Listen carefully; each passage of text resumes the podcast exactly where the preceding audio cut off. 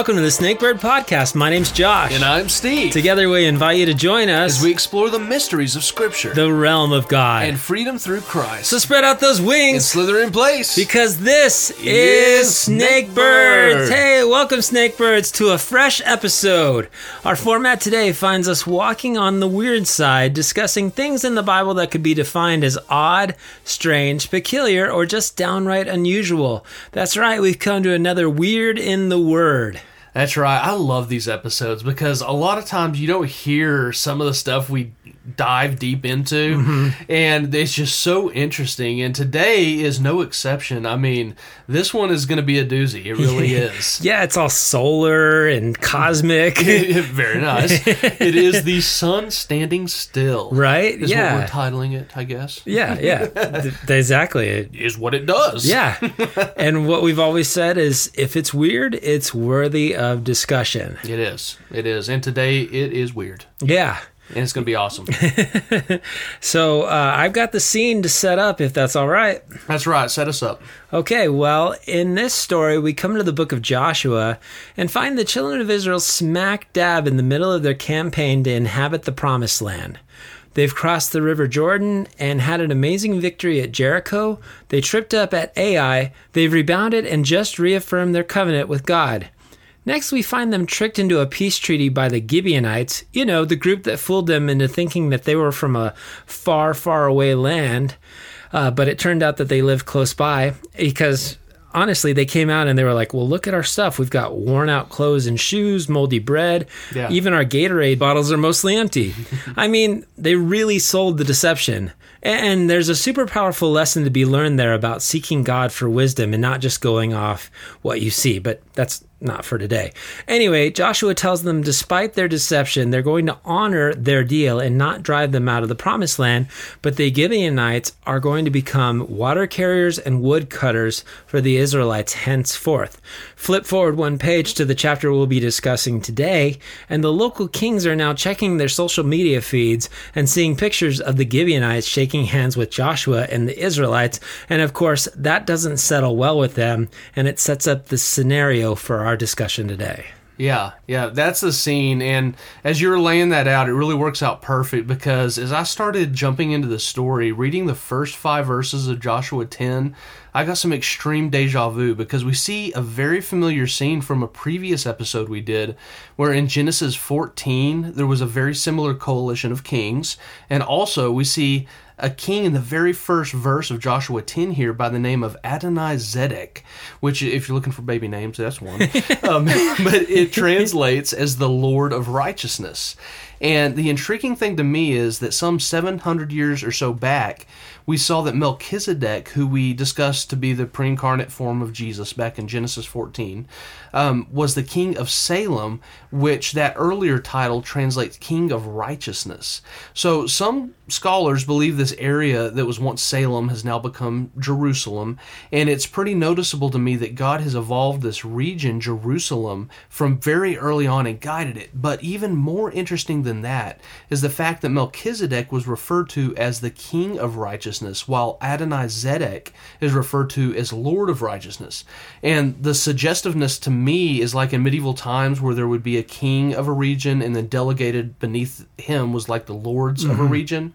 Um, and I do realize that we can't do an exact parallel jump between those two examples, but I do think that something similar is happening um, here. And we're fixing to see that this Adonai Zedek is an enemy of Israel. But remember that we've, you know, we've seen a lot of rulers used by God that would later be disbarred from service, and we know that they weren't righteous, like Cyrus or even Saul in the very um, early stages of Israel for a season.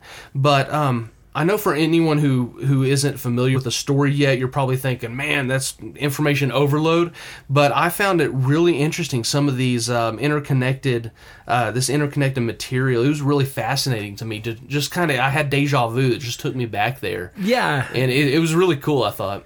That's really interesting because I saw the same parallel. I didn't necessarily go into it to discuss it, but now that you mention it, there's a ton of just going, huh?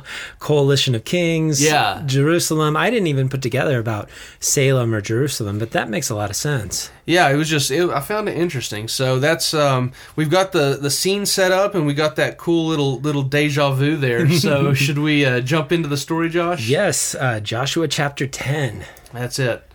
So this Adonai Zedek, king of Jerusalem, had heard about this people of God led by Joshua and how they were just taking over the land, and he was specifically afraid because the city of Gibeon had just made peace with Israel. Now, Gibeon was a big city in and of itself, so considering that Israel was already taking over the land and this massive city just allied with them, um, he was no doubt terrified, wasn't he? Yes, yeah, and it says specifically about Gibeon, it says all of its men were mighty. they weren't wusses. yeah. So he's like, that's if, worse. If they were already going to take and make this treaty with the Israelites, what am I supposed to do? Because Gibeon is greater than Ai, and and now they're off the map in terms of like helping us um, stop this invading force. Yeah, exactly. And like any good terrified king would do, he reaches out for help to the following kings. A coalition. yes, um, which would be uh, Hoham, king of Hebron, Piram, king of Jarmuth, um, Japhia, king of Lachish, and Debir, king of Eglon. And Josh, feel free to correct me on any of the mispronunciations. and um, I have a feeling you might have looked up what the names mean. So Actually, I, I I did. You I, did. I did, but I didn't like find anything there. I was bad. like, no. you usually do. But, Yeah, yeah. I was like, uh, Well, at least correct me on the mispronunciations. there's only one that I saw. It Which was one was it? Lakeish Lakish. because that ch makes a k sound. Oh, I thought it was Lachish. I've always heard it Lachish, but I, you learn something new every day. My name is De Beer. Joe Dierte. De Beer. That's a Saturday Night Live skit, isn't it? Yeah. Nice. All right, back to the story, guys. Um, he got with these five kings, and he's like, "I need some help." Yeah. Yeah, But they don't go after the Israelites. No. no, they go after the Gibeonites. they do. They're like, "We're gonna get them first. Yeah, and I don't really understand that because I think, what if you said to the Gibeonites, "Hey, break your treaty with the Israelites and let's let's gang up on them." Instead of it could be a six king coalition versus a Yeah. five king. And you know, they could have just been trying to get to him as fast as they could. They were familiar with the territory and those people more so than Israel. Yeah. Before this blitzkrieg got started. Yeah, and I think they're just hurt. I think they're like really upset. Yeah. Uh, They're not why even your people. Why didn't we think of it first? What have you done? yeah. And so, of course, Gibeon, all of a sudden, they look out their city gates and they see all these people camping around them and they realize we're in trouble, yeah. but we've got these brand new allies. Yeah, and so they they send word to Joshua because they need help. And um, when Joshua gets word of this, he assembles all of his men of war, valiant warriors, we're told. And God gave him these instructions in verse 8. It says, The Lord said to Joshua, Do not fear them, for I have given them into your hands. Not one of them shall stand before you. And, you know, with this promise of God, Joshua leads them through the night to accomplish God's will. All the way. I mean, you're talking like a long, long march. Yeah. yeah, through the night. Yeah.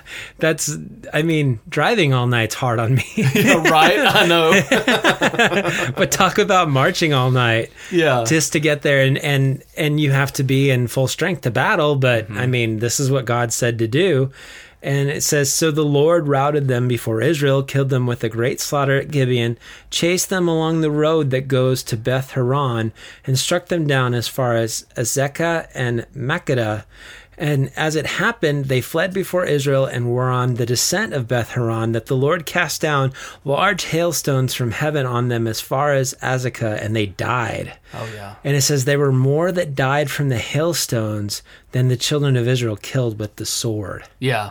And you know what I love about this scene is that we don't see God just give his blessing to fight these battles. God himself is going before them to, you know, helping alongside them in these battles. Yeah. Um, verse 10 says that the Lord confounded them before Israel and he slew them with a great slaughter at Gibeon.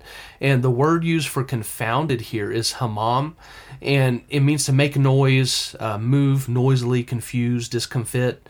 And it's used 14 times throughout the Old Testament where God is there alongside his called children to fight their battles side by side. Wow. And I found that just really cool because Yeah. he it's it's not just a yeah, you got permission, go do it. I mean, God's there with them. I am with you. I like your translation that said slew with the great slaughter. It, it's it's more gladiator, isn't it? Yeah. Form a line. exactly. Hold. Yeah.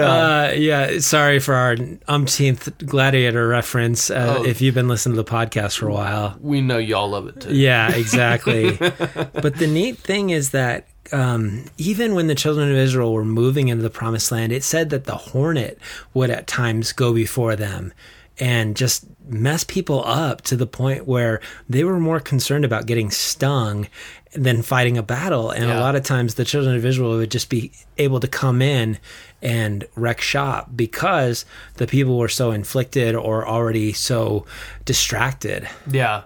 Yeah, and we see God do that, don't we? Like the- Yeah. the plagues of Egypt and everything. He just he has a way of of making a way for his people. Well, and this is one of those things that I would love to see what these hailstones look like because, I mean, living in, uh, you know, we've said it often, living in West Texas, we've seen at times golf ball, um, even baseball size hail at times. I can't imagine what size hailstones these were in order to actually kill a person. No kidding. Yeah. And and God used it and sl- it says that he slew more than than they did with a sword with it. Yeah. So I mean, it was clearly God paving, just paving the way. Yeah. paving with stones, hailstones. Well, in,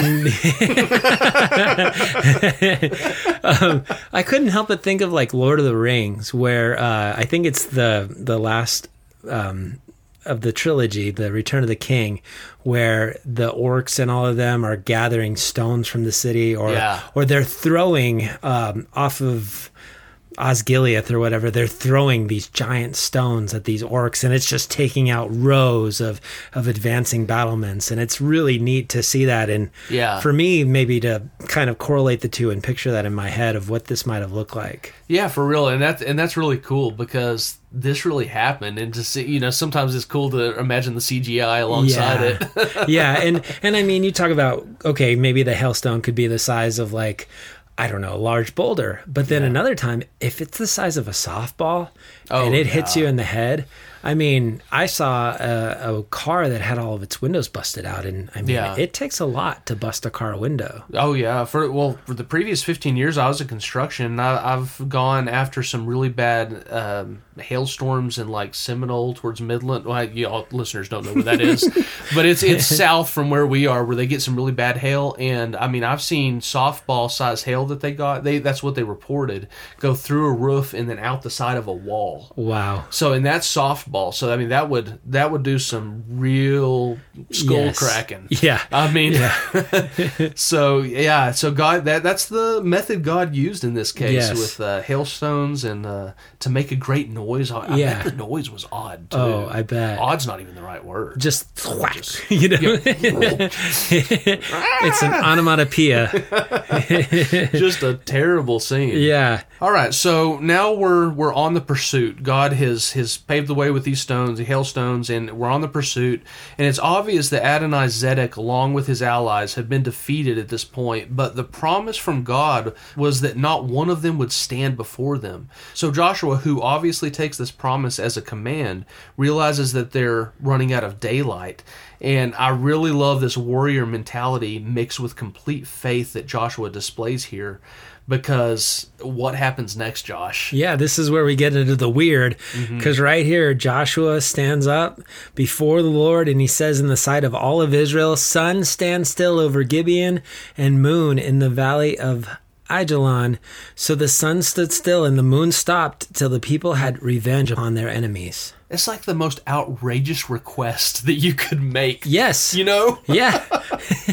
He's like, well, I've got to chase it. God said that not one of them will stand. I, I march through the night. We know that he's the type of guy that just Yeah. has that mentality. And he's like, the next logical thing is let's let the sun stand still. Yes. I mean, it's almost like if he was doing a chase, it would have been easier for him to say, God, give me a unicorn that I can run after them. That might have been a simpler request than this. This is like one of those pictures where they, they catch uh, Bigfoot riding Nessie. or Putin shirtless on a on a grizzly going across the Ukraine, you know. It's just real a real gnarly request. Yeah, yeah, yeah. It, it's a pretty um, outrageous request, but it's something that God honored. And of course, the verse goes on to say, "Is this not written in the book of Jasher?" And it says, "So the sun stood still in the midst of the heaven and did not hasten to go down for about a whole day." And there has been no day like that before it or after it that the Lord has heeded the voice of a man. For the Lord fought for Israel. Then Joshua returned, and all of Israel with him, to the camp at Gilgal. And so, of course, since this is our weird thing, there's a few things that we kind of really have to unpack. If there's any scientific things um, that are in context of this, uh, the first thing that I want to mention right off the bat that it that it says um, is this not written in the book of Jasher? And I thought, well, okay, I know that there's 66 books of the Bible, and none of them are named Jasher. Yeah. you know, it, it kind of lands in that Book of Enoch territory. It's, Yeah. It's, uh, and I found, I remember hearing that, or reading that as I was doing like the one year Bible, and I hopped on Amazon. I'm going to get the Book of Jasher. You know, it's, uh, no, like, it's like the Maccabees or whatever Yeah. else. It's- Yeah. And uh, there's some debate on the Book of Jasher as we have it now, Mm-hmm. but we know it was a book that. I mean, was worthy of being put in scripture to call upon to go check this out. Yes, because it's referenced uh, two times. Mm-hmm. And um, what it means is it's the book of the just ones or the book of the upright. Uh, the other place that it's mentioned is in 2 Samuel. It says, And then David lamented uh, with this lamentation over Saul and over Jonathan his son. And he told them to teach the children of Judah the song of the bow. Indeed, it is written in the book of Jasher. And this is right after Saul had um, been killed by the Philistines and also Jonathan and his other sons. And David's lamenting, and he's like, Hey, I wrote this song. Write it down. Yeah. But it's in the book of Jasher. Yeah. hey, did you dive into to finding the the current text we have of that or anything? Yeah. Okay. So I did some exploring, if you don't mind. Yeah. Um, this was possibly once in the Septuagint. That's what somebody said. Yeah. And uh, it clearly existed during biblical times and was probably available throughout the period of the Judean kingdom. However, no further references to the book of Jasher occur after the time of David. And I did find out that there is a book available in English today by that same title, but it is not the same book. It's an 18th century forgery that alleges to be a translation of the lost book of Jasher by a guy named Alcuin, and a more recent translation by a science fiction and fantasy writer named Benjamin Rosenbaum uh, is actually a complete work of fiction. So I'll, I'll I'll stand corrected and say it's not quite like the Book of Enoch, but but it's uh, one because there's multiple books in the Bible that are mentioned. Like I think there's one of the Book of the War of the Kings or something, Yeah. and that that's going to be an episode in the future. Extra biblical sources, Mm-hmm. but uh, yeah, that it's kind of fascinating. Well, and that is the crazy thing is that you could try to get on uh, Amazon and order a, a book of Jasher. yeah, do your research, But you have to do your research. You have to be a snake bird because you might be getting something that's uh, total farce. I, I've actually got the Book of Jasher that you're talking about in my library, Oh, and I was reading it. And the dude, I always go back. I like to triple reference things at least. And the guy was like, "Go back and, and look at this book," and that book was written by him too. oh, I was like, "You can't reference yourself." he referenced himself. he did. so um, yeah, Come to find out, another book by the same name, called by many Pseudo Jasher, while written in Hebrew, is also not the book of Jasher mentioned in Scripture. It is a book of Jewish legends from the creation of humanity to the conquest of Canaan under Joshua, but scholars hold that it did not exist before uh, 1625 AD. In addition, there are several other theological works by Jewish rabbis and scholars called the Sefer Hayashar, but none of them purport to be the original book of Jasher. Yeah, that's the one that I actually have. Yeah. That last one Oh, okay. talking about, the conquest. Yeah, It kind of makes me want to say, will the real Slim Shady please stand up? please stand. Okay, yeah.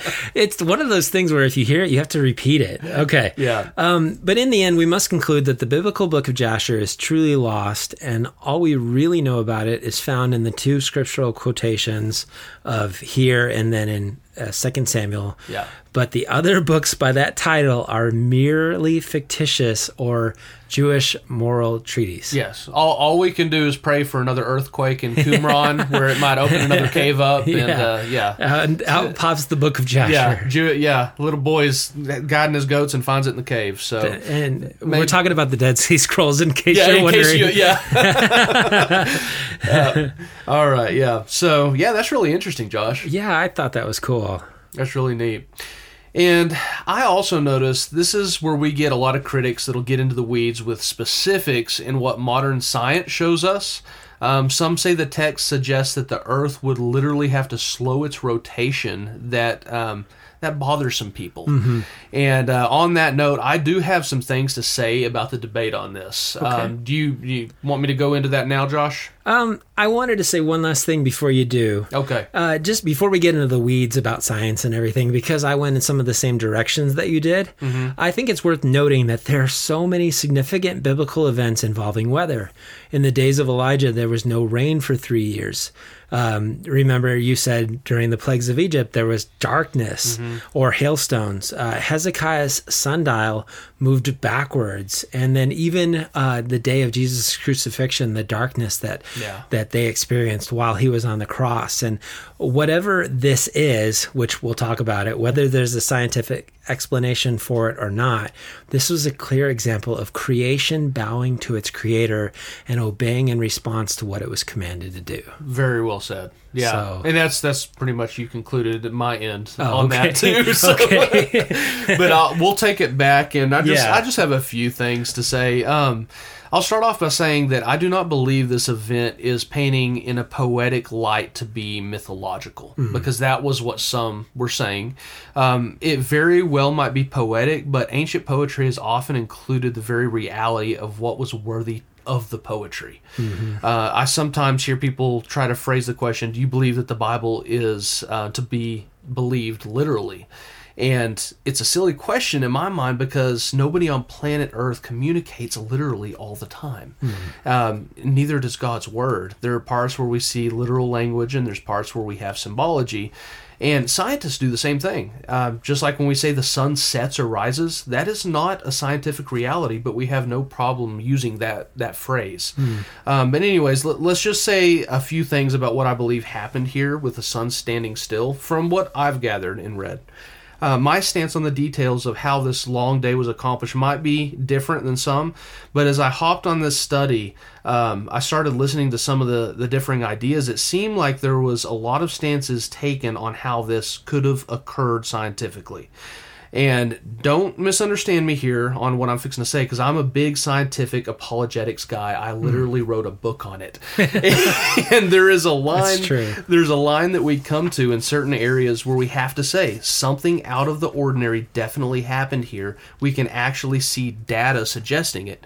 But in some cases, they're just a supernatural aspect that steps out of the realm of natural scientific cause, um, and that's precisely why miracles are called miracles. If the in miraculous cases, God takes things from this side of the veil into the room on the other side of the curtain. Uh, one case in point is where Jesus says, "If the people stop praising me, then the very stones will cry out." Some will say Jesus was just making a symbolic point rather than a literal point. Maybe, maybe not. I happen to take the stance, like Josh just said, where creation itself literally will vibrate at the presence of Almighty God. And that's obviously a whole nother podcast episode. But there are those who would take that same stance and they would take it a step further by describing just how God would transplant vocal cords into the rocks. Hmm. And I don't think that's necessary because um, it doesn't accomplish anything. Yeah. It's it's kind of a silly speculation type of deal. It's not needed. Yeah. Uh, but what I do find worthy of attention is the obvious data that suggests something has in fact entered the miraculous realm, whether archaeologically, scientifically, or any of the sciences. And we do in fact have a situation here in Joshua 10 where that happens. And the attention is centered on the fact that archaeologists have discovered that the ancient people groups of the earth all started to adjust their calendars at the same time at an era they believe to be around the 8th century BC. Now, because of this, I believe the timeline could be altered a lot, hmm. but the point to be made is this for some reason, people across the globe who had never come in contact with each other had a uniform motivation to adjust what had been observed in the celestial heavens, a system of yearly calculations that had been working for as long as we can see archaeologically. And the alteration they made was to time itself in the calendars. They had to switch the standard from the standard flow of how the stars moved in the calendar because it didn't match anymore from 360 days in a year to 365 days in a year. And I did see that some cultures it took a little bit longer to troubleshoot the changes, mm-hmm. but they all recognized the changes at the same time. And I thought that was really suggestive if if it was something that literally happened in the heavens, we actually see some data that supports that very well could have happened. Wow. I thought it was really cool. And Chuck Missler is where I got a lot of that from. Okay. He is such a smart dude. He's with the Lord now, but Yeah. um, he has uh, really presented that better than I did here. But it's a really cool deal, I thought. Oh no, yeah, that's really neat. Which means, uh, since he is already with the Lord, that he knows what happened. he knows. I doubt he even wanted to ask about that. When he was there. it doesn't matter anymore. Yeah, yeah, he's like, I, I had it figured out. Yeah. But I thought it was really cool. You know. yeah, yeah, and I, think on. I, I agree. I came across a lot of the same thing. Whether it's like, was it poetic? Uh, was it a, a figure of speech? Mm-hmm. Uh, what was the purpose of it? And what could this mean? And why did he address the moon and the sun at the same time? Yeah. So I found a few different things. I'd like to present um, a couple of the different uh, commentators that I've read Yeah. because uh, MacArthur, who we've had a storied history with, uh, he said this Some say an eclipse hid the sun, keeping its heat from Joshua's tired soldiers, allowing the temperature to cool for battle. Others suppose that it was caused by a local, not universal, refraction of the sun's rays, such as the local darkness on Egypt. Another view explains it as only language of observation. Uh, an example, it seemed to Joshua's men that the sun and moon had stopped as God helped them to do in one literal 24 hour day that would normally take much longer. Others view it as lavish poetic description, which is like what you said, not literal fact. However, such ideas fail to do justice to the verses and needlessly question God's power as their creator. This is best accepted as an outright monumental miracle. Joshua, moved by the Lord's will, commanded the sun to delay, or in the Hebrew, be still, be silent, or leave off. Um, possibly the earth actually stopped revolving, or most likely, the sun moved in the same way to keep perfect pace with the battlefield. The moon also temporarily ceased its orbiting. This permitted Joshua's troops time to finish the battle with complete victory and didn't allow a night time for the enemies to regroup and recoordinate attacks in the morning. Yeah. So I mean that's that's one way of putting it. I'm I'm like okay because a lot of people are presenting eclipse. Yeah, and and like I said, there's there's kind of a maybe maybe not situation in there, but Yeah. it seems like in verse thirteen, it, it makes a point to, to say there was there was no other day like this. Yes. it stood still for a Yeah. whole day. Yeah. it was kind of it's a, a lot of literal language. In Yeah. there. So Wiersbe, he says this. This is the last recorded miracle in Joshua and certainly the greatest. Joshua prayed for God's help and the Lord answered in a remarkable way. This event is questioned by those who deny the reality of miracles and only look in science for truth. How could God stop the rotation of the earth and extend the length of a day, they ask, without creating chaos all over the planet? They seem to forget the fact that days are normally different lengths in various parts of the world without the planet experiencing chaos. At two in the morning, I read the newspaper by sunlight in Norway.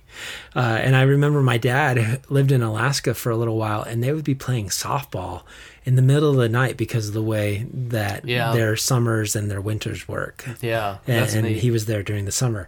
But how do you explain such a miracle? Any miracle, of course, the simplest answer is the answer of faith. The Lord is God, and nothing is too hard for him, it says in Joshua 32 17. O sovereign Lord, you made the heavens and the earth by your strong hand and powerful arm. Nothing is too hard for you. Day and night belong to God and he has made everything his servant. If God can't perform the miracle described in Joshua 10, then he can't perform any miracle and is imprisoned in his own creation, unable to use or suspend the very laws he built into it. I have a difficult time believing in that kind of a God. yeah, And then, can I read one other? yeah, So, an Old Testament expert named Gleason L. Archer points out that the phrase hastened not to go down in verse 13 indicates a retardation of the movement and not a complete cessation. The sun and moon didn't stand still permanently and then suddenly go down, but were held back so that the daylight was lengthened. God stopped the sun and the moon and then retarded the rotation of the planet so that the sun and moon set very slowly. Such a process would not create chaos all over the globe. A corollary to this view is that the sun and moon remained on their normal course, and it only appeared that the day was lengthening because of the way God caused the light to be refracted. But verse 13 states twice that the sun stood still and only the moon stayed. However, these verbs not need to describe a permanent situation, but the only the beginning of the miracle. God stopped the sun and the moon in their courses and then controlled their gradual descent, all the while causing the light to be refracted for a much longer period of time. Since verse 13b to verse 15 are poetical in form, a quotation from the unknown book of Jasher, so many students interpret the words symbolically. They say that God so helped Israel that the army was able to accomplish two days' work in one day. But Joshua's word sounds very much like a prayer to the Lord that he would intervene, and the description of what occurred doesn't read like the report of an efficiency expert. it's not like, oh, he was able to just get Yeah. over there and get it done. Yeah. It seems like it's a literal phrase. So why try to explain away a miracle? What can we prove? Certainly not that we're smarter than God. Either we believe in a God who can do anything, or we must accept a Christian faith that's non miraculous and that does away with the inspiration of the Bible, the virgin birth, and the bodily resurrection of Jesus Christ. Certainly there's room for honest questions about the nature of the miraculous. But for the humble Christian believer, there's never room for questioning the reality of the miraculous. I like that. Yeah. There's there's there's room for honest questions about the nature of the miraculous, but not room for questioning the reality of the miraculous. C.S. Lewis wrote, "The mind which asks for a non-miraculous Christianity is a mind in process of relapsing from Christianity into mere religion." And you, that's that's really well put. That's the danger of of trying to come at it and, and explain it away scientifically. it de- defeats the miracle, and And that's how you get the Ben Franklin Bible. yeah, exactly. So yeah, I really like that. That, that was well put. Um, there was one other article that I found, and it was um, Cambridge researchers announced that they have pinpointed the date of the biblical account of Joshua stopping the sun, which they claim is the day of the oldest eclipse ever recorded. Uh, it's on October 30th of uh, 1207 uh, BC, exactly like 3,227 years ago Wow. and they lay out this whole article. I, I Googled it and I just thought it was really interesting because they talk about the interpretation for the Hebrew word that translated stand still has the same root as the Babylonian used in ancient astronomical text that describe eclipses. Yeah. And so there's a lot of correlation of like we feel like it's this and I I'm so thankful that they actually just do research into it and they Yeah. they back it up with some other things. So if this is something that I feel like you're fascinated by, there's more information on it. We just There is. we don't want to get too far into the weeds, but this is definitely uh, in the scope of things in the Bible, this is definitely weird. It is, and and just to top that that off, you know, think about people often think of of people back then as so primitive they don't really get Mm-hmm. this and that, but uh, they knew exactly where the celestial bodies were in the heavens. You get somebody today with all the technology we have, the telescopes and stuff, and you tell somebody pinpoint for me uh, Mars or Jupiter, Right. They won't be able to do it. No. but they could. They and they knew exactly. They didn't watch. TV. No, They they, didn't have TVs they or iPads. they just sat They noticed that Yeah. every winter that star shows up, and by golly, that was a god. You Yeah. know, they knew where those Yes. celestial bodies Yeah. were. So, um, before you you go down that road, like Josh said, there's a lot more information that you can go if you're if you're interested in that type of things. Very very interesting. Yeah. The one thing I'll say is that just those Mayans, they just didn't get a big enough stone to finish their calendar. yeah, right.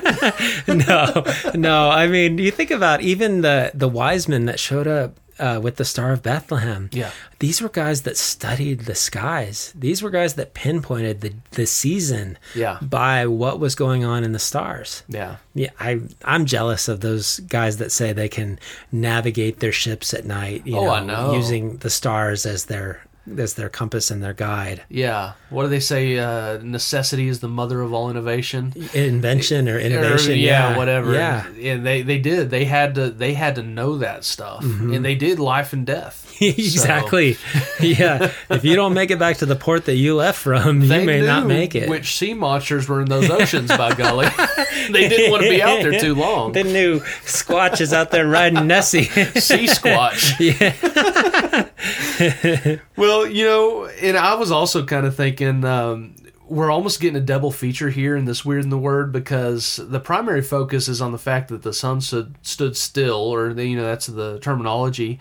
And uh, but we also see this extremely unique situation where it says that the Lord listened to a voice of a man, and that caught my attention because you hear that and you're like, wait a minute, that sounds almost contradictory. It almost it sounds weird. Yeah. It's weird in the word Like- and you know um, obviously there's some speculation that can be had here but i see it like joshua was just standing so strongly on the promises that god had given him and had so much faith in what god was already doing that in that moment he just shouted out in the spirit of just standing on what was already happening Yeah. he was so intertwined with what god was doing mm-hmm. it was like a, a, a movement in unison yeah. A prayer of faith that was already walking in the will of what God wanted to do. yeah and that's that's kind of as i dwelled on it Oh yeah, that's that's awesome to point out. Yeah, because it, it sounds weird at first, but you think about it, Joshua was really standing on those promises. Well, because yeah, you hear people command God to do something, and you're like, I'm going to take a few steps back in Exactly, case lightning strikes, you know. but when you're walking in God's will and you you see what He wants to do, and then I love that you keep pointing out that He's holding fast to the promise that none of them will stand before them. Yeah. and Joshua's like, I still see a few. That's true. Yeah, yeah. That's the next scene. He's he's gonna keep Yeah. chasing them. Which is so tragic to think of what comes later in the book of Joshua, where the children of Israel are now inhabiting the land that get um, doled out to them. But uh, like it keeps saying at the end of the book of Joshua and the beginning of the book of Judges, it goes, but the tribe of Reuben failed to drive out all the inhabitants from the land, Yeah. and the tribe of Simeon, and the tribe of Dan, and the tribe of Asher, and the tribe of Issachar. You know, and you're Yeah. just like, oh man, God wanted them gone because He understood what it meant for you to have to cohabitate the land with them, that they were going to cause you to sin. And that's a really, really interesting point too, because Joshua, from what we see, is just a, such a good leader, and he was he was showing them the example of what it meant to follow through on that Yeah. command and that promise.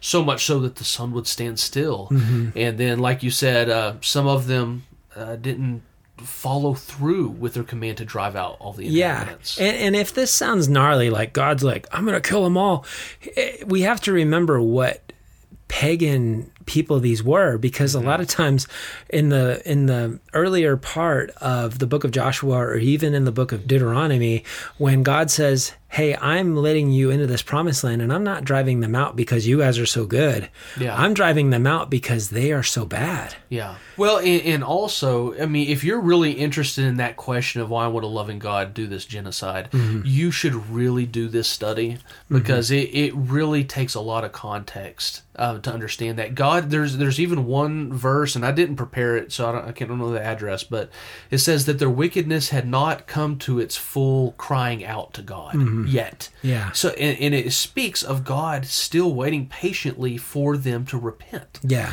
And in we know um, through certain studies that it was probably about 400 years that he waited for them to repent. Yes. and they didn't. And, Yeah. and if you knew some of the stuff that they did, it's a study worth doing before you say, "How can a loving God do?" Yes. Yeah, exactly. And that's not even a direction that I had in my notes to go, but? No, that was a really good thing to point out because if someone's not familiar with this, that's always the question. yeah, it always yeah. is. So many people see God as vindictive and mean and Why is he doing that? yeah, and brutal, but that's not Which, the case. which I don't, I don't blame anybody for asking that question because I remember I did. Yeah. And so, yeah, it's it's a study to, to be had if if it's a question you're asking. Yes.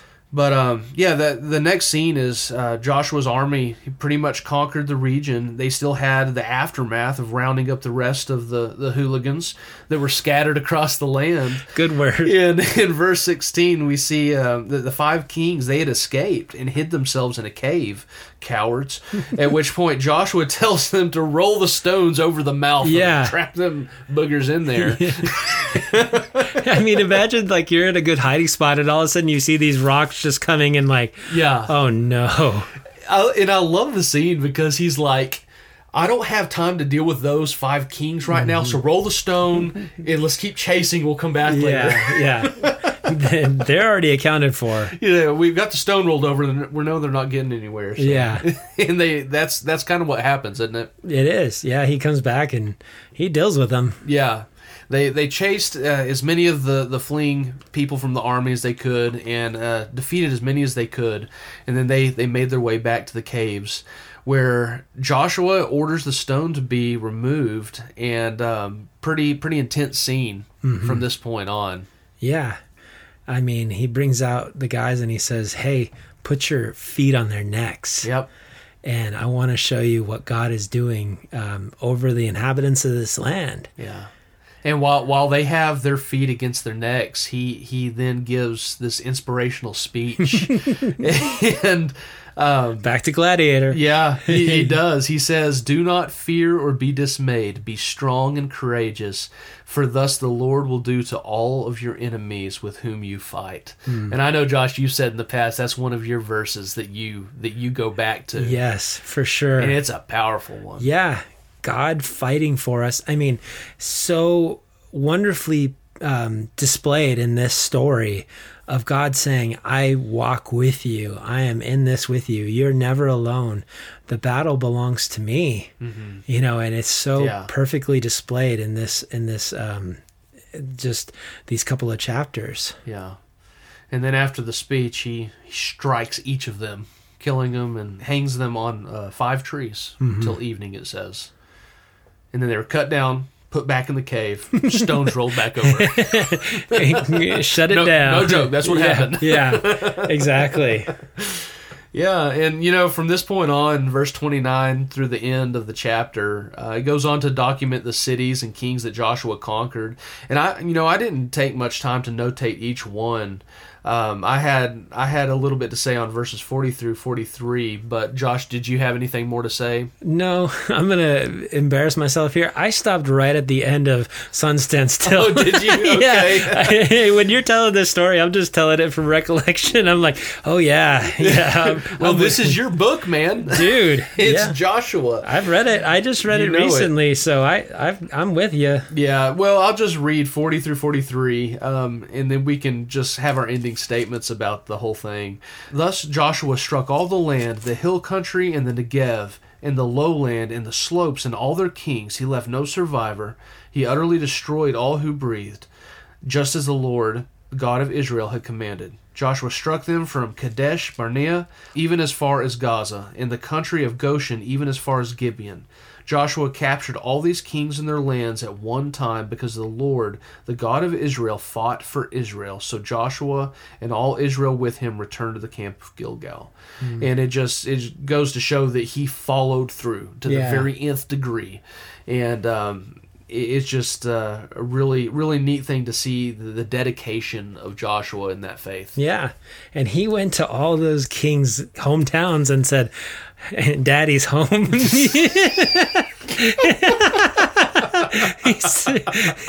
You went there. I did. I didn't mean. I didn't know what I was gonna say even. But well, they all of a sudden their leader. There's a power vacuum, and Joshua comes riding in, and he's just like, New daddy's in town. "I'm gonna, I'm gonna take care of this."